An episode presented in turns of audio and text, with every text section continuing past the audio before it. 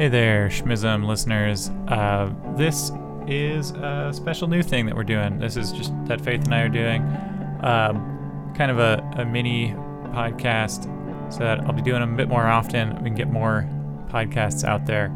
This uh, these will show up in the regular feed with the others. Uh, you don't need to be a subscriber on Patreon to get these. Uh, if it's wildly successful, I might put them behind the paywall. But for now, these will be free episodes. Uh, this is the first one, and we're talking about, well, you'll find out. Enjoy.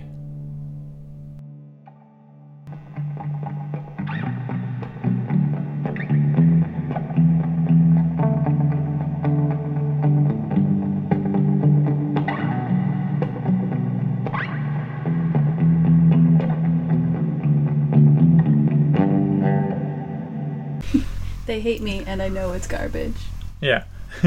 But I also don't have. Nevertheless, Yeah, nevertheless, I don't have any self respect. I will persist. yeah. Um, okay. uh, okay, so this is the first of. Don't worry, guys. We're totally not sick. Yeah, we're not it sick. matters because this is an audio medium. It's an audio medium. yeah, you but cannot. we're totally not sick. Also, like by the time that I actually bother editing this and getting it out, it will have been a while from now, so it won't even matter then. Yeah. Um, okay, uh, this is uh, a new a new addition to the to the Schmizm verse. Uh, to um, as we're working things out, these will be. It's very similar to the regular Schmizms, but hopefully some of these are shorter. This is like a way to do a lot of these really interesting little things that I don't think have enough about them to make a full episode. But uh, Hopefully, they're shorter. hopefully this one might not be Oh, just because it'll be the first one and it'll be the first one and it'll also like it's also like i found a whole academic article about this and read it and put it together so okay so this what is this then this is the uh, the, the micronations miniseries microcast thing um, so uh, we're going to be talking about micronations. Um, so that's different. So what are micronations? Micronations are like little, tiny, tiny countries, um, but not like microstates. Not not the small countries like the Vatican or Liechtenstein or whatever that are recognized like UN members or like broadly considered sovereign. We're talking about like backyard republics that are started by like crazy people and artists and activists and a lot of scammers.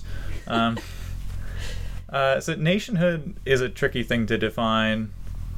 Um, professor of international relations at the European School of Political Science and Social Sciences, Janis Janis Grzybowski, I think he's Polish, uh, had this to say, which is about the nature of nationhood, is that the deconstruction of state identifications reveals an essentially empty state ontology that confronts scholars and practitioners with the predicament of having to ultimately presuppose any particular state's existence or its absence.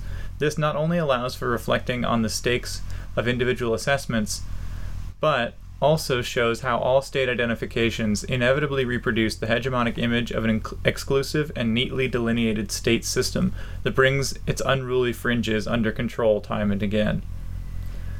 Good God, that was a lot of words. Basically, like the way that we conceive of nations states does not allow for new ones. and yet there are. I mean, just so rarely. You know, it, it requires like real Oh, like big. new, new recognized ones. You mean? Yeah.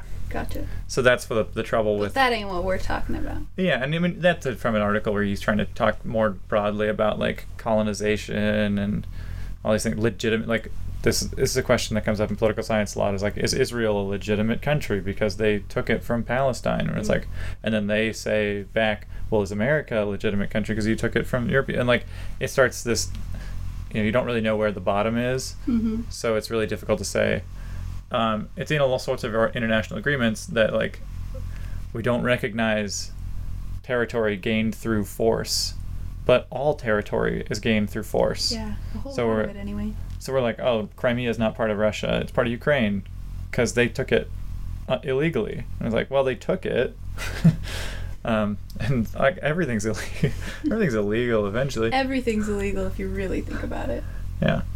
Um, So there are a lot of these little micronations, enough to keep doing this series for years if we end up doing it. But uh, we'll start with some of the best known ones and some of the most interesting that try that like are good examples of like the various types of them. I think they're like pretty well fall into different categories of like tax evasion or like um, making a political point or like uh, indigenous people who you know trying to keep control of their territory they live in Right. um, The classics. and then artists is a lot of them Hmm. um, uh, so in a lot of these things it's gonna, we're going to end up referencing the montevideo convention of 1933 um, just not you're looking at me like uh, that's like are we really? Um, no that it's not hard to get. I just want to explain what that is and i probably will like say that at the beginning of most of these which the montevideo convention defined nationhood as a per, uh, anything with a permanent population a defined territory a government and the capacity to enter into relations with other states. Hmm. so, and then among the convention's provisions were that signatories would not intervene in the domestic or foreign affairs of another state, that they would not recognize territorial gains made by force, and that all disputes should be settled peacefully. The agreement was signed by the United States, Argentina, Brazil, Chile, Colombia, Cuba, the Dominican Republic, Ecuador, El Salvador, Guatemala, Haiti, Honduras, Mexico, Nicaragua, Panama, Paraguay, Paraguay, Peru, Uruguay, and Venezuela. Bolivia did not sign. Um, but that's like the going international agreement to define like what a nation is.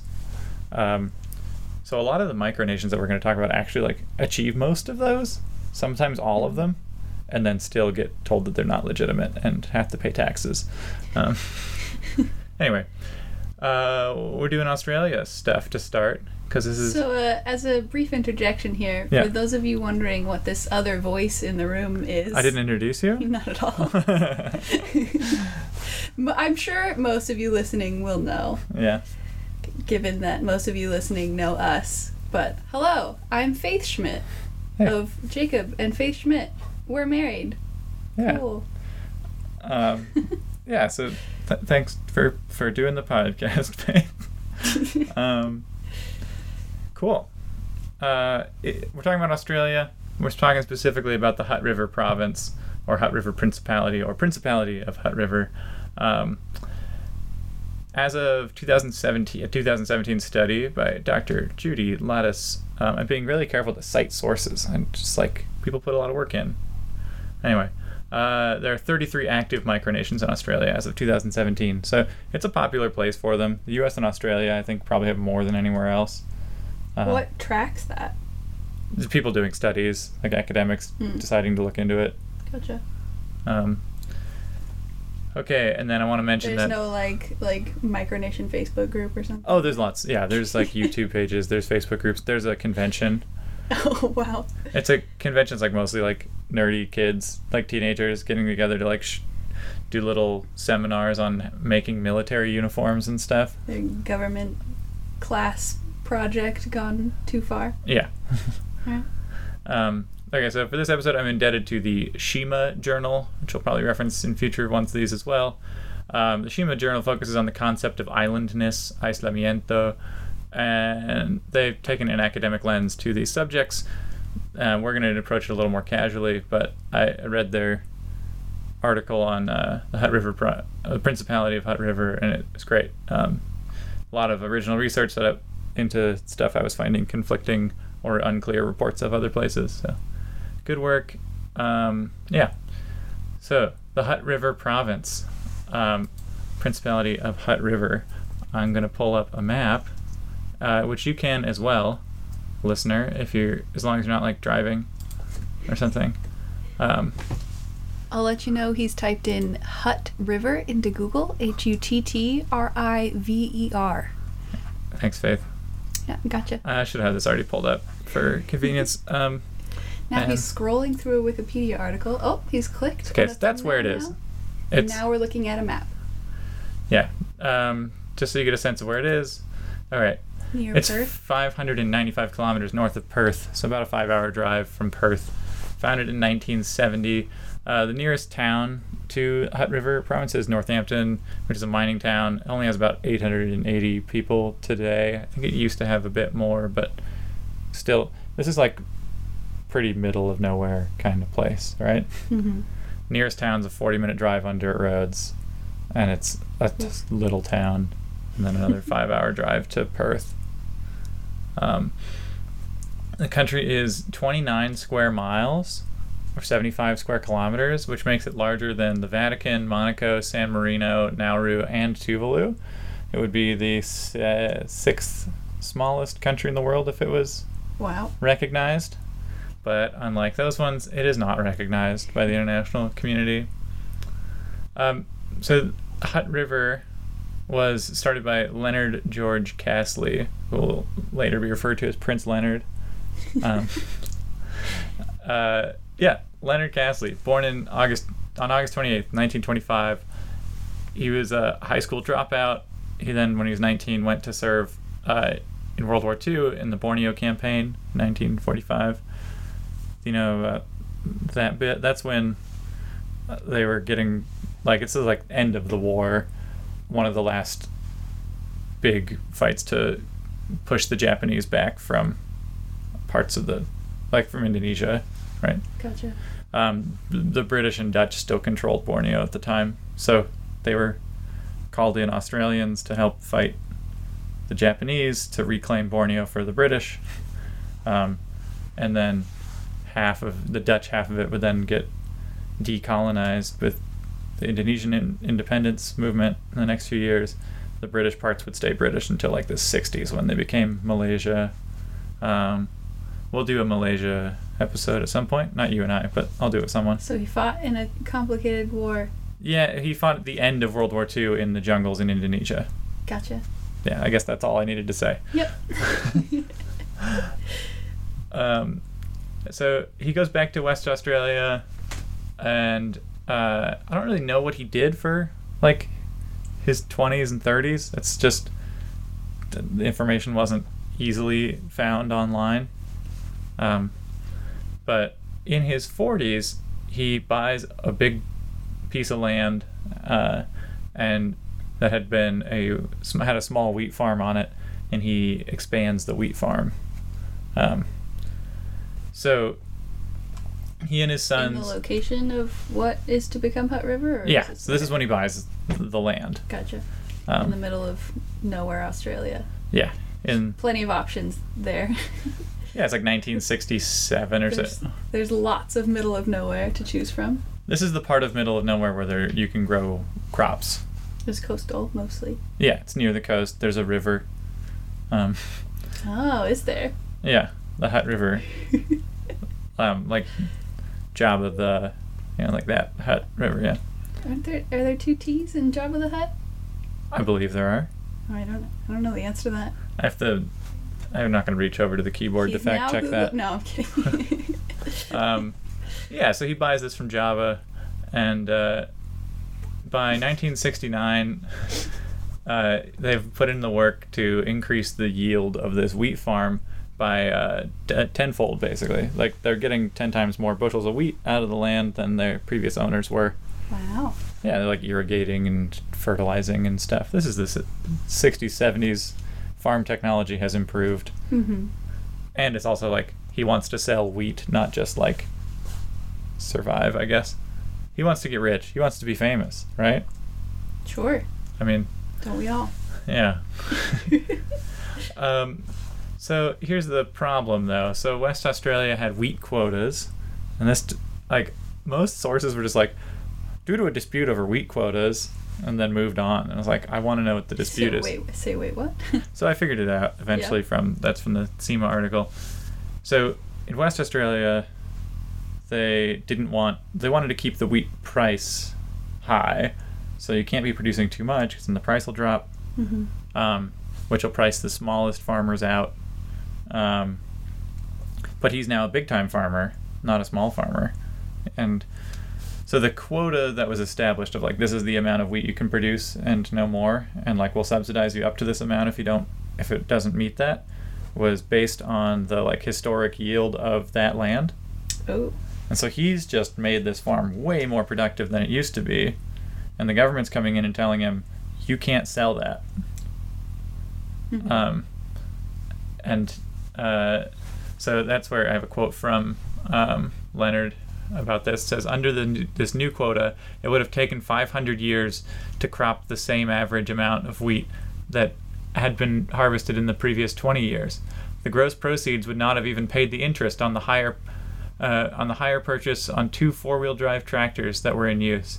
This did not allow any return for maintenance of the of the homes or our families, no income on which to survive, let alone profit.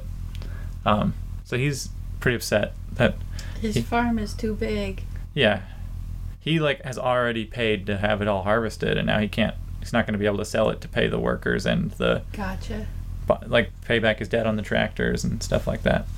Sure. Yeah, he's he's put a lot of money into his farm, and now he can't sell the results. Um, so they call a family. He he gets pretty pissed off. Calls a family meeting over this. Could could could reasonably call that a dispute over wheat quotas. Yeah, it's a dispute over wheat quotas. Yeah. But like, what does that mean? That's what it means. Um, uh, Now we all know. Yeah. um, the not the first historic dispute over wheat quotas in West Australia, but we'll mention that. Um, so they call a family meeting, and at the family meeting, they discuss the law. Um, oh, this is another quote from their archives. They have like a historic archive, and of their own history. Um, so at this meeting, a law was discussed which states that if the economy has been taken and a threat to the loss of the lands exists, a self preservation government may be formed. It was decided to exercise this entitlement and serve a formal secession notice. So there's some obscure law that says that they that if you're if you have no choice, you can secede from uh, or you can form a self preservation government. If you Um, have no choice, And yeah, what what constitutes having no choice? that's for a judge to decide later. I have no choice but to secede. Well, yeah, it's not necessarily to like fully break ties. It's to form a preservation government. Hmm. So it's like we are now our own little township within your state or something. That can have independent rules. Yeah. All right. At no point is Leonard ever interested in leaving the British Commonwealth. He wants to. He's he's a loyal British subject. Um, Loyal soldier. Yeah. He just wants to sell some wheat. yeah. Just trying to just trying to sell some weed. Um, I just people. I never know what if people are saying wheat or weed. You want some wheat? and I talk about wheat farming a lot, and people often think I'm saying weed farming. I feel like. Anyway, um, anyway. a formal notice of secession was. Ser- oh, this is more more quotes from things. I think this is from the Seam article. Uh, a formal notice of secession was served on the 21st of April 1970 to the West Australian State Prem- Premier, the Governor of West Australia, the Acting Prime Minister of Australia, and the Governor General of Australia. Um, so that's basically the elected leaders and the Queen's appointed leaders of the state and federal system. Um, under Australian law, the government had two years in which to object. Given that no objection was received, Hutt River Province claims to have become a new country on the 21st of April, 1972. Wow. Yeah, some someone. So he just like sent a letter with like maybe some addressed it in like messy handwriting, hoping it wouldn't get to the right place. So, that, and then just waited two years. Yeah, I think in the meantime he sells his wheat and just says, you know, I don't care. but, but yeah, he just no one ever replied. Some, some back alley wheat sales. Yeah, this is like the almost like the Airbud situation of like there's nothing in the rules that says you can't. you know, it's like I'm just imagining the governor general's pissed and they're like looking through like the intern or whatever who didn't reply to the mail is like like, well, it says here if we didn't reply in two years, like he gets to keep it. Like, there's nothing we can do at this point. It's like, oh, there was this letter I know. I, was, I think I was supposed to do something with. Nah, I'll get to it later. He's just been sending it up to his immediate superior for like every week for years. Like, nah. I'll just, oh, oh, has it been two years? Oh, oh, whoops, whoopsies. Um, and then I have this. Uh, I put a question mark around this because I, I could not substantiate this. It was in the article, but it wasn't really clarified. It sounds like. Um, okay, so it says here two exchanges of correspondence were made with the Governor General's Department with the data as required. Following the second exchange, Mr. Leonard Casley was then cordially addressed as the administrator of the Hutt River province. The royal prerogative states that once this recognition is given, it is binding on all counts. And now this is from their own historic archives, so we're not. I don't know exactly what that means. It sounds like at some point someone replied to one of his letters and used his title he had given himself. And so he was addressed as the administrator of the Hutt River province by the office of the governor general, which he takes to they take to mean Yeah. We're good. confirmed, Yeah. yeah, Sure. confirm you're the administrator of this. Um, it's like when you fill out a form and uh, like a letter to your congressperson online, you can select like rabbi, and like it'll get sorted as Prince like Leonard. yeah. Well, he doesn't Dear prince Prince yet. Leonard. He calls himself Prince a little later, but uh, you could do that, right? Like, I'm pretty sure if you want Anthony McMorris Rodgers to like actually look at your thing you wrote, just like call yourself like you can select Congressperson as your title. but you can also pick any military rank or whatever. Like, I'm sure they get sorted differently, and you might actually get your stuff read. Um, sure. but it might be fraud, might be perjury. Who knows? Who knows? Um, okay, so yeah, okay, this is when Casley declares himself prince in order to utilize the Treason Act of 1495, um, which I read a bit about. It's all in weird. It's like pre-Shakespeare English. So, um, which basically it says it was based on one of the English Civil War things, where if you helped someone who become king, you can't then be treated as a traitor by the next king. Um, it's something that Parliament passed, like as like an early parliamentary thing, because Hmm. a king from a new family became king and wanted to just execute everyone who worked for the old king. And they passed a law saying like, no, no, no, if you worked for a king or agent of the king of the crown or whatever, Of like, the previous king? yeah, it's basically I, the way it's written. They think that it says that it protects his family from any kind of charges because he's a prince in the Commonwealth, administering a piece of the Commonwealth, and so anyone who helps him do that in that administration is like exempted from being considered for being tried for treason, not for like other laws. Oh, laws. okay. Sure. Because like, they're serving him. And he's the and administrator. He's the administrator. Sure, sure. He's the prince, I guess now. Right. Prince Leo. Yeah. Leonard. Uh, Prince Leonard. Um, so, little note about succession, the idea of secession in West Australia. Uh, the state assembly voted to leave Australia in 1933 after the Emu War, um, which, do you know about the Emu War? It sounds familiar. Yeah, uh, this is a note. If you're listening to this and you're curious about the Emu War, go find the Dollop episode on it. Uh, it's worth listening to. Basically, um, there was a wheat quota that was set. oh no. Gotta watch out for those wheat quotas, man. and then uh, what do you say? Uh, the uh, the farmers didn't quite meet their quota because it was a bad year, and then the government didn't have any money to pay them, and the subsidy that they were promised. And then emus, ca- well, part of what made it a bad year, emus came in and destroyed tons of the crops. Oh my gosh. And so, rather, like, the solution here was declare war on the emus and call in the army to just shoot them all with with machine What? guns. So they set up like Gatling guns and were shooting emus and doing like trench warfare against the emus. You can just do that? Oh, they lost too. The emus won. How? What? they just like could not successfully kill enough emus for them to stop just just tearing down every fence and crushing all their crops and stuff. Emus are really hard to shoot. They're really dodgy. yeah, sure. They they get they really keep their head in the sand. Yep. And if they if you, can't, even, you can't see them because they can't see you. yeah, if you can't see the bullets, then they can't hit you. in, invisibility. Um, and then, as recently as 2017, the Liberal Party members of the West Australian State Assembly voted to leave Australia in 2017 um, for what? Who voted to leave? the the Liberal Party. So like, it wasn't they weren't the majority party at the time, so it didn't happen. But um, there have been two major votes for leaving Australia from West Australia. So it's like Okay, the entirety of West. Australia voted Mhm. to leave. Gotcha. yeah. Um, Not just Hutt River. not Hutt River, yeah. Uh, for American listeners, the Liberal Party is the Conservative Party over there. Um, so, some statistics.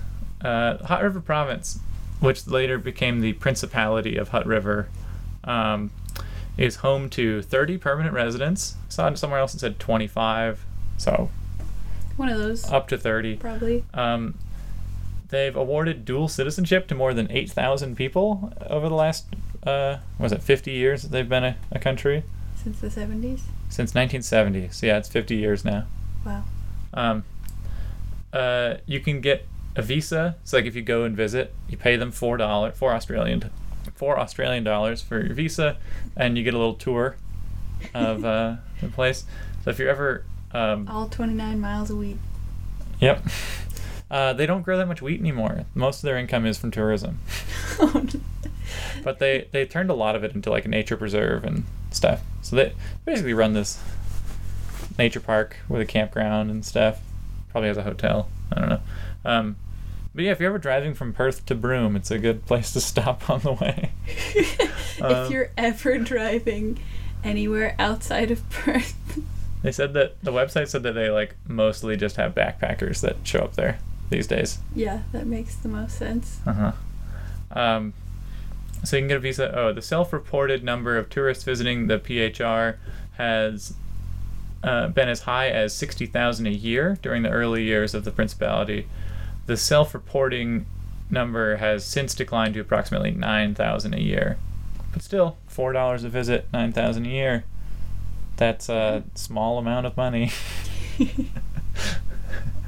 um, so the they have a small town site. It's called Nain, N A I N. Um, contains buildings for tourism, administration. There's a post office, government offices, and an interdenominational chapel, and a five foot tall sculpture of Leonard Casley.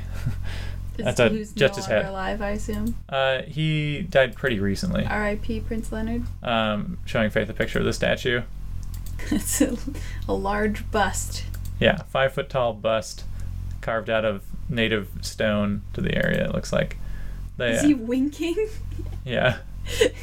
you want some wheat? um, man, oh, then I had this great quote from one of the people who lives there. That was in that academic article. It says, uh, Hutt River itself has been described as, quote, a stretch of water which flowed like a torrent during the brief winter and hardly at all during the endless summer, which produced flies the size of Honda 50s. what? a 50cc Honda. oh, say that's how big the flies are in the area. yeah, I'd believe it. Um, That's why they wear those cool with hats. the corks. Uh, so in 1977, they declare war on Australia. Um, Oh, Casley, twist. yeah, Just casually mentioning, like, yeah, so then they'd like declared war. Uh, so Casley was fined four dollars for not file for not filing some paperwork with the tax office. Um, he refused to pay his four dollars. Uh, said that it was an unjust imposition on him, and he uh, declared war. And then seven days later, he sent his uh, notice of surrender, um, and willing to negotiate terms. Uh, this is another like fun little legal trick is that under the Geneva Accords, uh, 1949, um, sovereign states are supposed to respect the undefeated surrender of any other. Um, so this is like a way to be like add another layer of see you're acknowledging that we're a sovereign state Yeah. because you accepted our surrender, Surrender. that was uncoerced.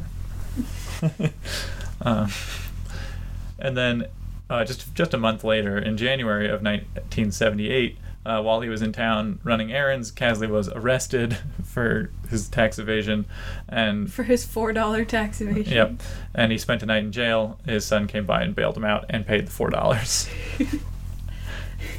How dare he?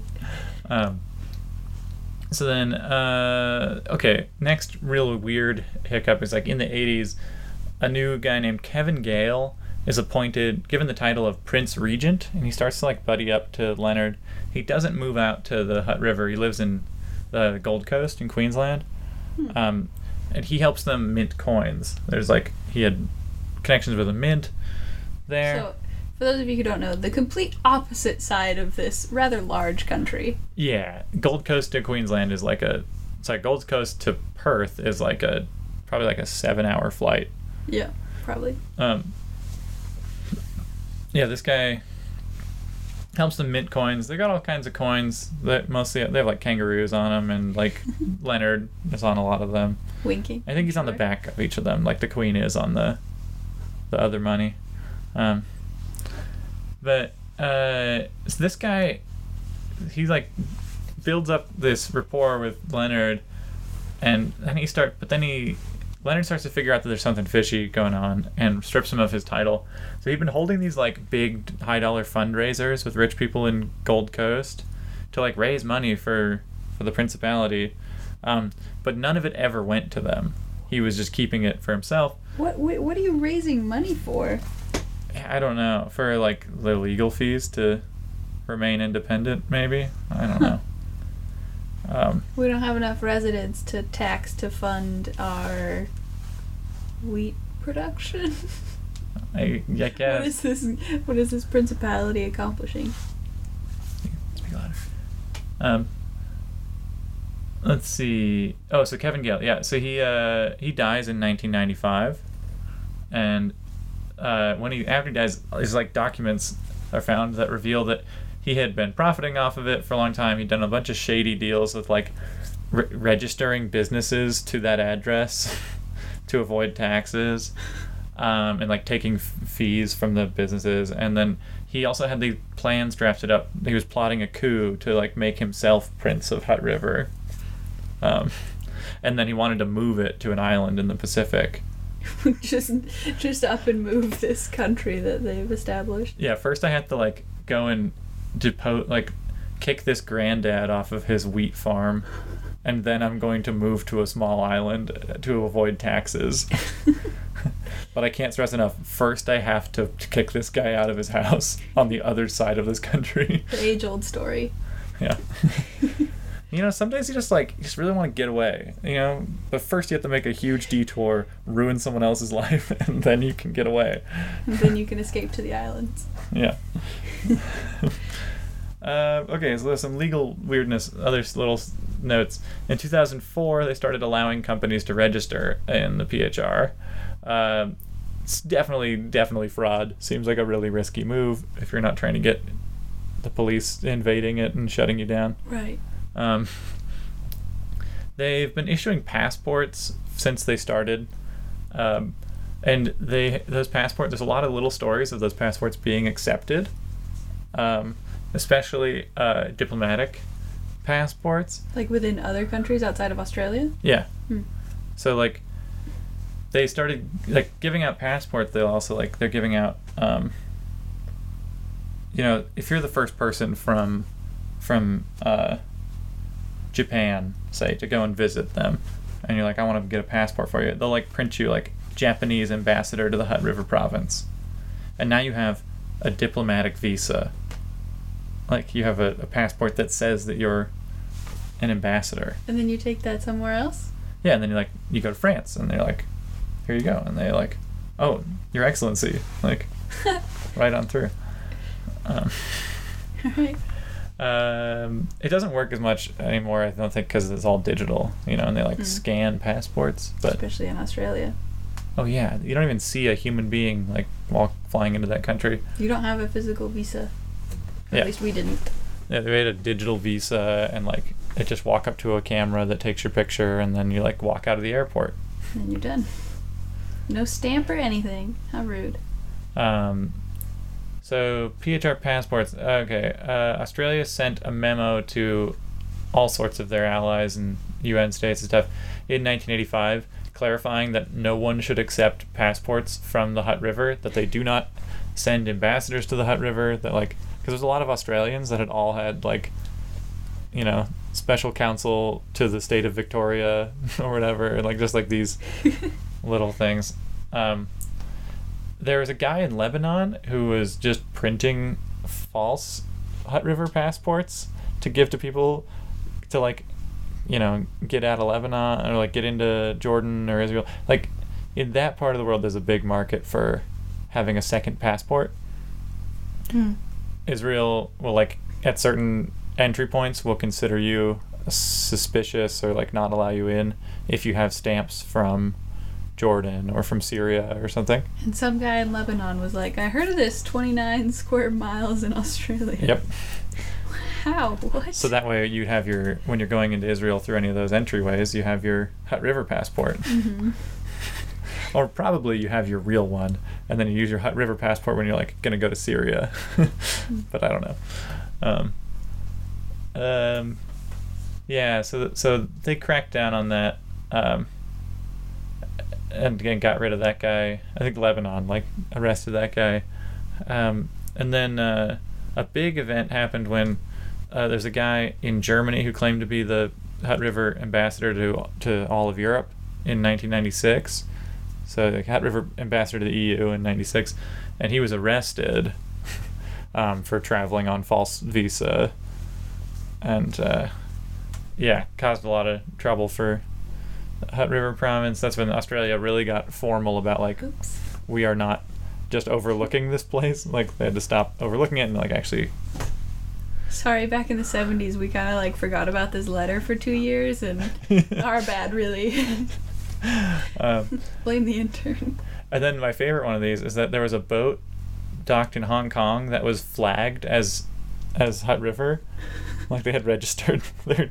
How is this the infor- like the existence of Hutt River so widespread? I know, and like, um, and just I mean just like the sleaziest people who are like, I have like a yacht in Hong Kong, and I'm gonna like I don't want to pay to actually have it registered with any real country, because I don't want to obey any laws. Well, the U.S. seized that boat in 1984. Um, the U.S. Yeah, our Navy- now. All right, our Navy really patrols that stuff. sure. Um, anyway, uh, yeah, so those are just some of the little events. We're going to get toward the end here of Hutt River, bring us to the present day. In February 2017, Prince Leonard uh, abdicates the throne. So, And he was born in like tw- 1925, Yeah. so he's like 90 something at this Yep. point. so he got a birthday card from Queen Elizabeth II. Wait, what? Well, he's a prince in the Commonwealth. Somehow on some piece of paperwork somewhere, he's actually registered as a prince. yeah. Prince Leonard. Um, and he had been a prince for um, almost, you know, only like 10 years less than she had been queen, or no, 15 years or so. So it was like, you know, it's a big deal. I think I think Prince she knew who she was writing the letter to. It's it's at this point it's like been around for so long, like it's a known joke. Um, so that's when he sort of decides that he's done. Um, with like that's like done. I've done it. I've I've solidified my legacy as much as I possibly can. I have received a letter from the one true queen. Yeah, I mean, th- he was insistent that they were not leaving the Commonwealth, and like that even if Australia ever left the Commonwealth, he wouldn't. um, so, having attained, this is a quote from him uh, on At his. the, at the young age of, of 96 or whatever the math is there, I abdicate my throne. That says, "Uh, having attained the age of 91 years and being in declining health for some time, I have decided that the time is right to do it now. Having been the sovereign of our small nation for more than half of my life, a position that has been most rewarding at times and most difficult at others, I feel that it is time to hand over uh, at a time. Wait. Feel that it is time to hand over at a time when I am still around and thus able to offer help and support to my successor as he settles into the position. Crowning Prince Graham the First. Uh, Graham had is his youngest son. He'd been a school teacher, uh, I think in the nearby town. Pretty His sh- youngest son? Yeah, Wow. Would it be Graham? yeah. Beat out all your siblings for I don't know princeship. how many siblings he had, but probably a few. Um, immediately, the Australian government uh, or the, the West Australian government uh, realizes that um, these guys owe them three million dollars in back taxes, and they use the abdication as sort of like like it gets their attention, and they start looking into it. Um, so this is from the Supreme Court of West Australia's decision. They said uh, anyone can declare themselves a sovereign in their own home, but they cannot ignore the laws of Australia or not pay taxes. Justice Rene Le Miere said, "It is not sensible or a proper use of judicial resources to." Uh, to recite and analyze all of the defendant's utterances masquerading as legal submissions. It's all gobbledygook. to which Prince Graham replies, We are a fully independent country. We don't believe that that the income was earned within the Australian. Uh, we don't believe the income that we supposedly are missing tax on was earned within Australia's jurisdiction. Um, and he might have um, put in an appeal. I honestly didn't look to see if there was a more recent article. Uh, this is 2017 and he said that he was lodging a complaint on the grounds of human rights violations due to the mental torture caused by these repeated court cases. Um, All right. So So so three million dollars. three million. It's like two point six to his dad and like half a million to him. So somehow this 29 square miles of wheat farm Yeah. makes enough money over 40, 50 years or whatever that the Yeah. taxes alone are supposedly three million dollars. Yeah, it's kind of questionable, especially. So I reading into it, it seems that um, Casley had like the For, for all the, the road building that that outer yeah. It's a dirt road. they're doing. It's an unmaintained road. and uh, uh, what it is is that they say that they actually tracked and paid taxes on all business that they conducted outside of their own territory. Hmm. So like anything that they any produce they sold, any like you know paying sales tax when they go into town, whatever.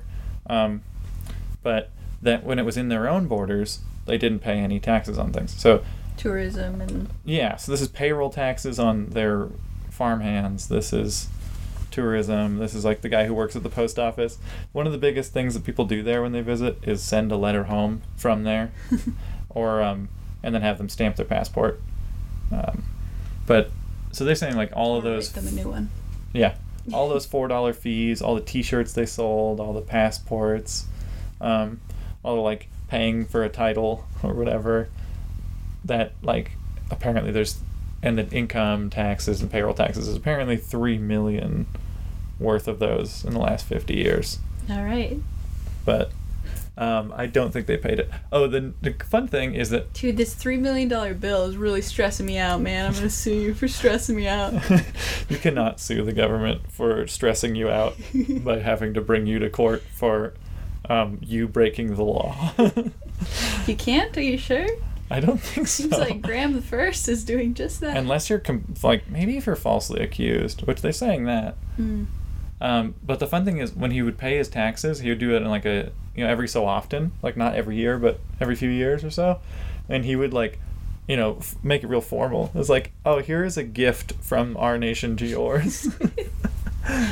Uh, so they didn't pay it, but then they paid taxes later. um, they would.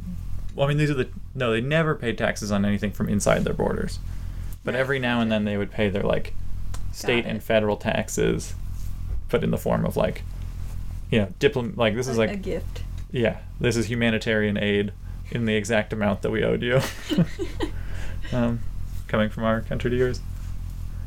And yeah, that is the uh, province of Huff, Hutt River. That's like the origin of micronations. There's their flag. Um, within Australia, uh, the 70s is really when this whole concept starts. Of, or I guess in the 60s with Sealand, Sealand in the UK, Hutt River in Australia, and then Molossia, I think, is the one in the U.S. It's like a Chicago literal backyard nation. A little a little teaser there for you on And some other ones. micronation episodes to come. Micro, Uh, what are we calling this? Micronation, Microschmizms, Microcast, the- microcast, uh, the we're micronation, microcassiums the mic. with the Schmitz. Yeah. uh, the goal is at the end of this to do a once we have enough of them to do a micronation madness uh, bracket time. We'll figure that out eventually. One, one uh, five foot tall winking statue against one large boat. Yeah. Who wins? Uh, haven't decided yet if this is a bonus episode or just more, probably just more free content for now. Um, once people, we got to get them hooked, and then we'll make it a bonus thing. Um, Get them hooked on all that wheat. um, Faith, can you describe the flag of? Oh yeah, all right. So, so Jacob has typed into Go- no. it is blue. There is a white circle in the center, and within this circle there is a golden outlined eagle type creature with a pair of scales dangling from its wings, also golden. Inside the eagle is blue, and he's got a dope hat. Okay, so I thought it was like yeah, there's like the bird. I think behind the bird there's like a person, like a shaman. And then there's the scales, but the whole thing is like a cow. It's like a head of a bull. You got like its horns and its oh ears, yeah, I guess I could see that. and it's like eyes. It's a pretty cool flag. It is a cool flag. I like it. Not one of the worst, anyway. Oh yeah, definitely not. Um, it looks cool. It would be hard to draw. Yeah. The the pro- Okay. provin- provin- provin- prince Principality. The Principality of Hutt River.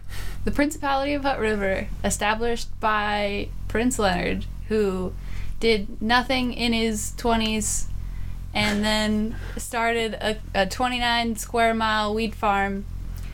Uh, in order to, to sell it behind the government's back, and uh, and and really taught the government a lesson about putting putting quotas on on wheat sales, and then uh, uh, started a war.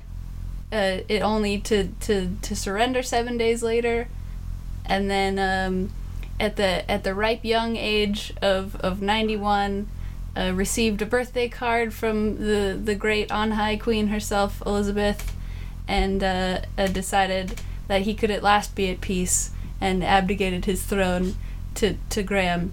At which point, the government of Aust- Western Australia was like, "You owe us three million dollars," and Graham the first, not Le- not Leonard the first, just only Graham the first, Prince Graham the first, said, uh, "You're really stressing me out with these bills, man. I'ma sue you for mental harm." And Alright. then and then that's Hutt River. Yeah, that was that was Hutt River. And there's that boat and the coup and stuff. And yeah, uh, thanks for listening to the show. Uh, there'll be more of them because it was fun, Yeah. and it didn't take as long to research as others. I read a whole article. Wow, good job. I know, and not just a Wikipedia one, like a I'm one in- so proud of you. one from a journal. Really ramping up to grad school. yeah. All right. Bye, everybody. See you.